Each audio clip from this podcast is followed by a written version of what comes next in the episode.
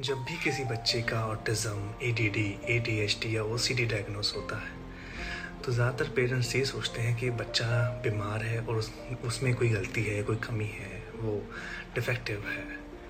ये सोचना गलत है। ऐसा करते ही आप अपनी सोच का दायरा छोटा कर लेते हैं सीमित कर लेते हैं सिर्फ़ बीमारियों तक। और दूसरा आप गलत कर रहे होते हैं उस इंसान के साथ बच्चे के साथ क्योंकि आप उसकी खूबियाँ या उसके टैलेंट्स को देख नहीं पाते इस सब के पीछे। आप याद कीजिए वो सिचुएशन जब आपको कुछ ऐसे काम करने पड़े हों जो आप करने का मन नहीं था। कितना स्ट्रेसफुल कितना टेंशन भरा रहा होगा आपके लिए। ऐसा ही कुछ इन लोगों के साथ होता है, जब उन्हें फोर्स किया जाता है वो बनने के लिए जो वो है ही नहीं। इस चीज़ को सिर्फ़ ये देखिए कि ऑटिस्टिक लोग या ए डी एच डी लोग, ये सब सिर्फ़ सिर्फ़ डिफरेंट हैं। इनको सही और गलत के पैमाने से दूर रखिए।